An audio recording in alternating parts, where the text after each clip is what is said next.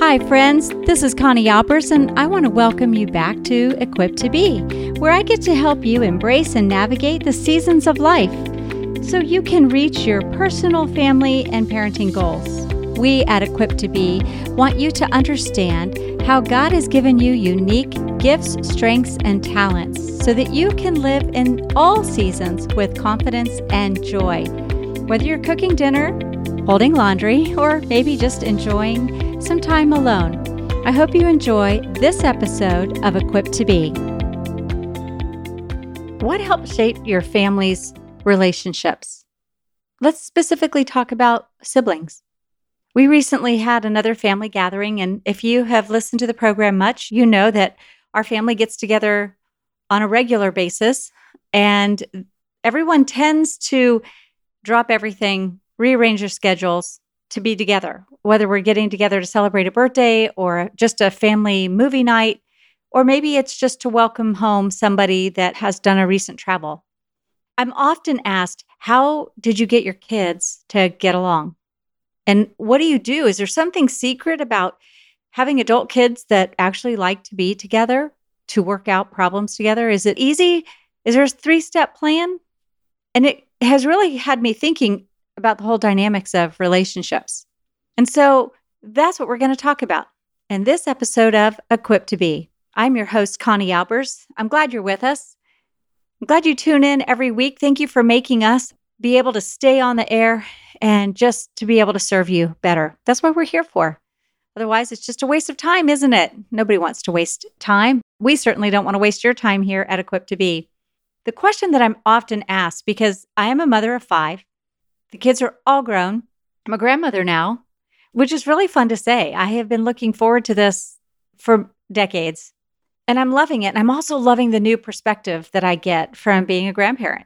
It's interesting. You have a vision of what your family will look like before you have kids, and they're all going to get along and they're all going to have a great time.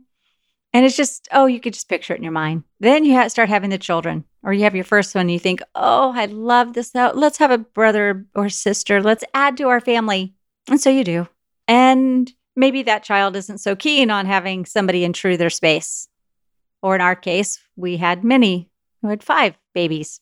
And with every new addition to the family enters in a whole new set of relational dynamics, personality clashes, they didn't get to choose each other, did they? no.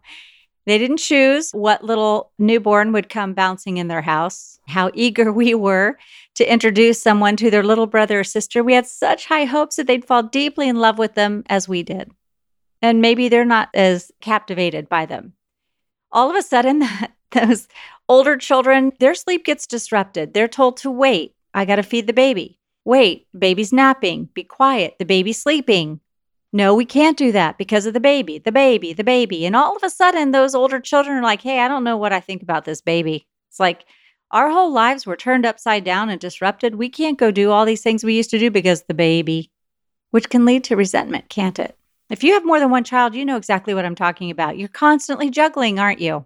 You're juggling trying to meet the needs of the older children and spend time with them and explain that life does get disrupted when we add a new addition to the family, but that they're the siblings. And I've had some parents tell me their children have said, send the baby back. I don't want that one. Let's get a new one. This one cries too much. Need a better model. I didn't want a girl. I wanted a boy. I didn't want a boy. I wanted a girl. I, I didn't want twins. One was enough. You know, the things that kids say are pretty honest and sincere, and they do mean it at the moment, at least.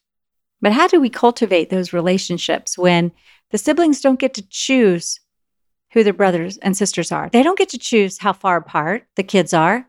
They don't get to choose where that baby's going to sleep. That's pretty much the size of the home will dictate first, and then the preference of the parents. And if the child objects too much or they protest too loudly, then, you know, the parents may work out something differently. But siblings they're thrown together slowly, unless, of course, you uh, have adopted a sibling group or foster children. Some of you may have kids that are relatively far apart.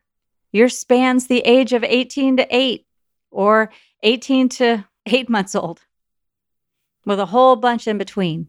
And some of you may have two older children and then God blesses you with one 10, 12 years later. And you're like, whoa, I didn't see this happening. But the specific focus of our conversation today is really going to be on the siblings. And I want you to see through their eyes. I'm working on some new projects and it's caused me to ask some questions and it's allowed me to also watch my own kids. The other day, my daughter had been traveling Europe for about three weeks. She's very creative. And so she loves to travel. It inspires her with new ideas to see the beauty of God's creation, just the differences in culture. And so she got back and everybody came over that night, like literally. We said, Hey, you know, dinner at mom and dad's house. Now, I didn't plan a wonderful dinner. I'll just tell you, I think I cut up some hot dogs and put some beans. I made some really weird. I thought it was going to be good. It was a squash. Don't don't get sick, but it was a squash, zucchini, red onion, which that's good. But then I put some Italian dressing on it, and then I thought, oh, I'll throw some cheese on it. It didn't turn out well. Needless to say, nobody ate it. Oh, we had some burgers, but I didn't have enough. And then I decided I'd make some spaghetti sauce, but I forgot to make the noodle. So it was just truly spaghetti sauce. I mean, it was just one of those non impressive family dinners, but there was enough. There was enough for our gang of 10. But what caught me is I'm watching the dynamics, I'm watching how uh, they cut up. I watch how they ask questions. Tell me about this part. What was your favorite meal? Did you have any hiccups and glitches? What was your favorite thing that you did? And then I'm watching them talk about, hey, nobody called me while I was away. And everybody replied, well, nobody usually calls people when they're on their vacation. They're supposed to be on a vacation. You don't call and mess with them. But not my family. I need to hear from you. That was pretty eye opening to me. Friends, they didn't have to come over. There was no threat. I wasn't going to take anybody's keys away because they all own their own car and they live in their own residence. It was just a text sent out that said, Dinner at mom and dad's house. Any and all are welcome. And uh, all came. Now, they didn't show up at the exact same time, and we did laugh a lot of my potluck meal. But I was tired, friends. I was working all day. I was taking care of the grandbaby for my daughter in law because she's trying to navigate this new season of motherhood. And as a grandparent, I think it's important for us to be available. They don't stop needing us and they don't stop needing each other. I had texted my daughter and said, Hey, come on over. You can see your nephew. And she's like, Okay, I'll be there.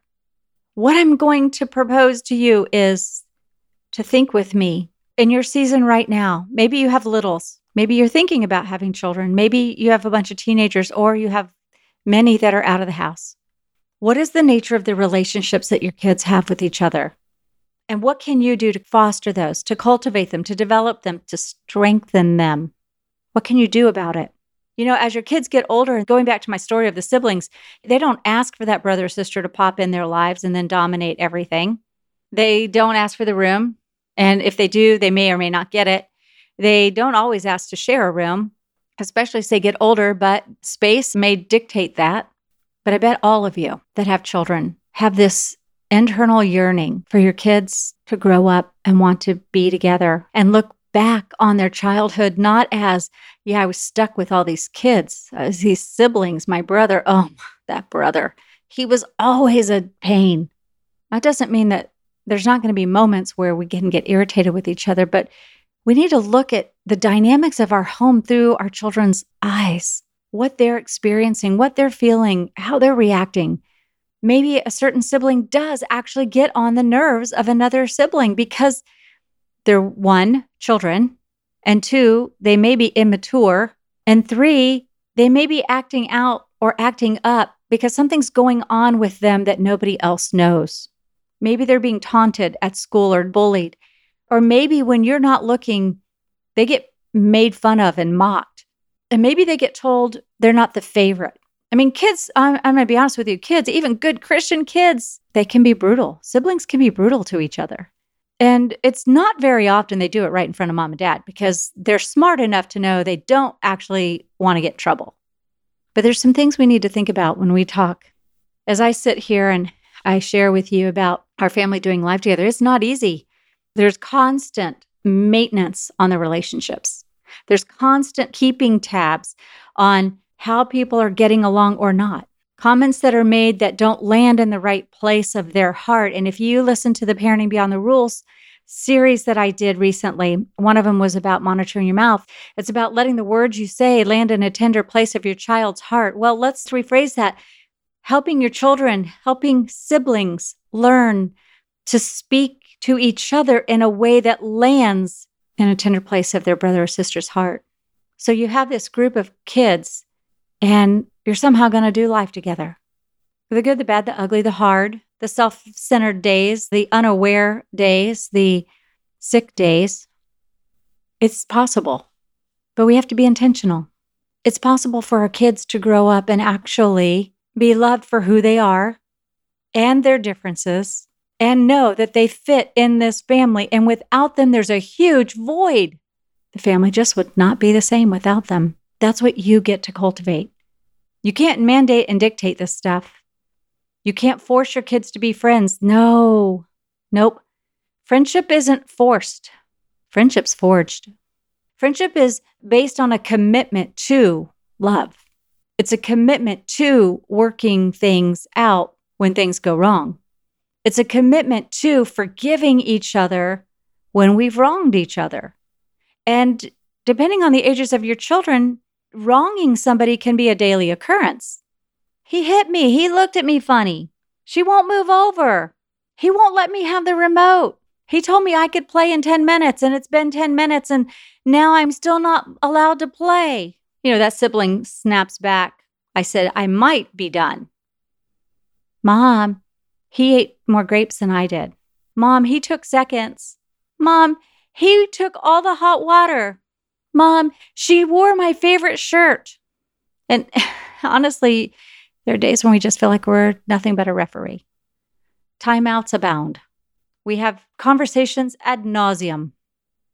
Where do we go with all of that? Depends on the ages and stages. When your kids are little, they're oblivious. They're learning what it even means to not be selfish. What does it even mean to be others aware? In the middle school years, they're learning how to regulate their emotions that are driven by their hormones with the pressure that comes from outside influences, because outside influences are having an enormous impact on what they think. Are they measuring up? Are they fitting in? Do they have enough friends or the right friends? And then in the high school years, it's a very different strategy. I need alone time. I need my space. I need to think.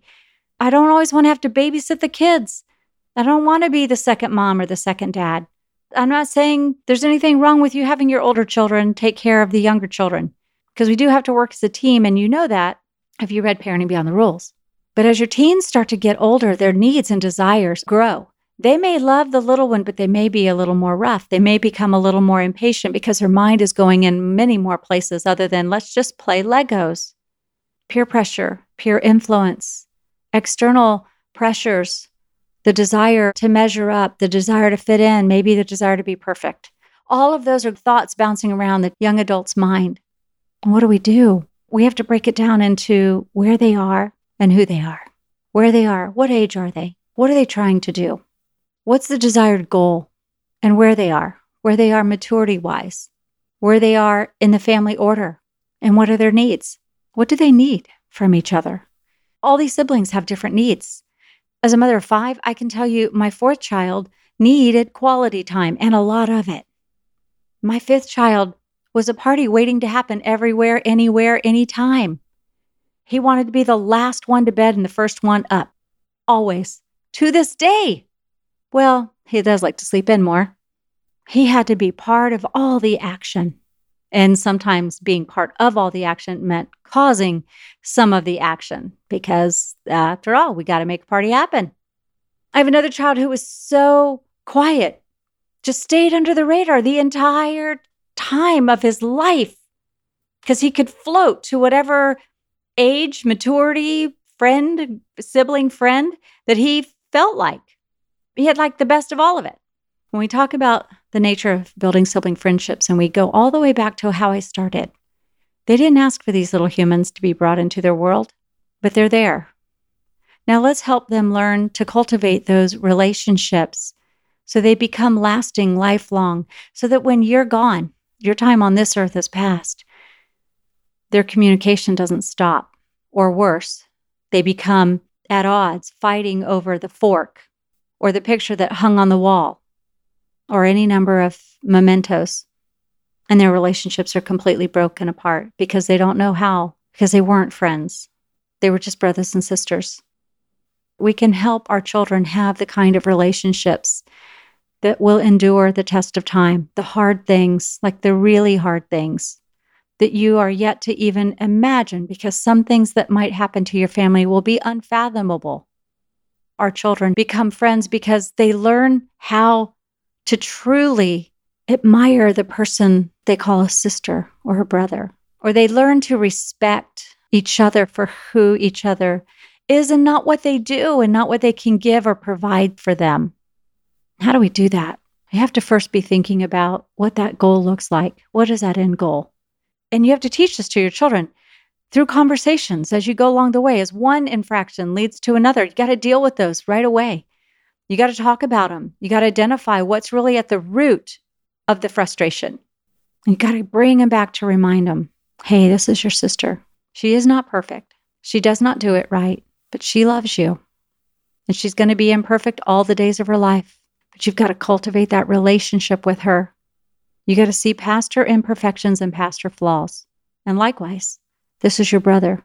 I know he frustrates you because maybe he doesn't keep his word or he gets forgetful or he cuts up too much, but your brother loves you.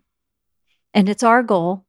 It's what we plan to do as a family to work together so you learn to understand how your brother thinks, feels, and behaves, and how he processes the world around him. And we will help you learn to love your brother for the person that he is. And we tell that to all of our kids. We have to be intentional about this. We have to talk openly and often about their relationship. Because mom and dad, we can't force a relationship. They are already brother and sister, but we want to move beyond the DNA that our kids share, or beyond the same last name, or beyond the adoption or the foster care child that's come into our home. Because they're people, and God loves all of us equally. He loves all his children. We can help them. We can't force them, but we can help them. Learn the act and art of growing that relationship as each and every one of them grow into the person God's made them to be. Because I was sitting at the table and, you know, lots of laughter around my potluck dinner. I know I could have got my feelings hurt, but I just had to marvel. Nobody complained that it wasn't a, a posh dinner.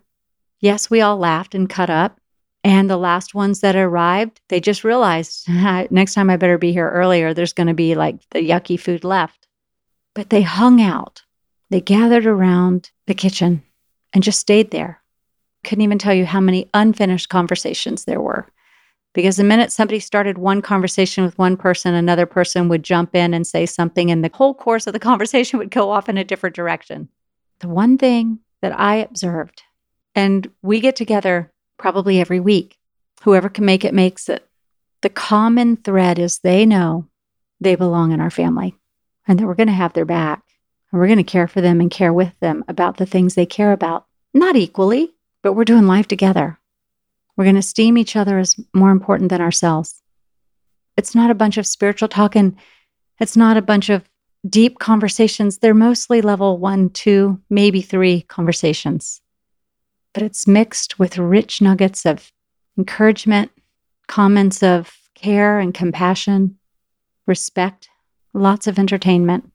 And when they leave and we've given the last hug, they go home with their cups full. As they go back out into the world, to their jobs, into the marketplace, into all that's out there, and their cups are full, knowing where they can come back next week and get refueled, where they know that they matter, they're cared for no matter what. So it is more than possible to have siblings who enjoy doing life with each other, even though they didn't get to pick their brothers and sisters. And even though they can't change them or make them into who they want them to be, your job as a parent or as a caregiver is to help them first identify the beauty within that child and then teach them how to love that child in a way that that child knows they fit they belong in this family and that we can learn a lot from each other. So I hope this episode of Equipped to Be has been a benefit to you. And I look forward to more episodes now that we have finished the Parenting Beyond the Rules. If you didn't get to listen to that, go back and listen. I think you're going to really enjoy those segments, as well as go through the catalog. We've recently been added to Amazon Music. So go back and check them all out. We've got lots in the archive for you. And you're beginning uh, right now. You know, school's starting up, which means lots of pressure and lots of peer influence, lots of changes.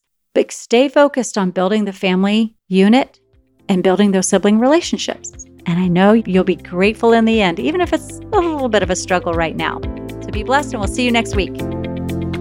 Well, that wraps up this episode of Equipped to Be. If you enjoyed this show, please share it with a friend or family member and hit subscribe so you don't miss a show. And thank you again for joining me. Remember that we are equipped for every season of life.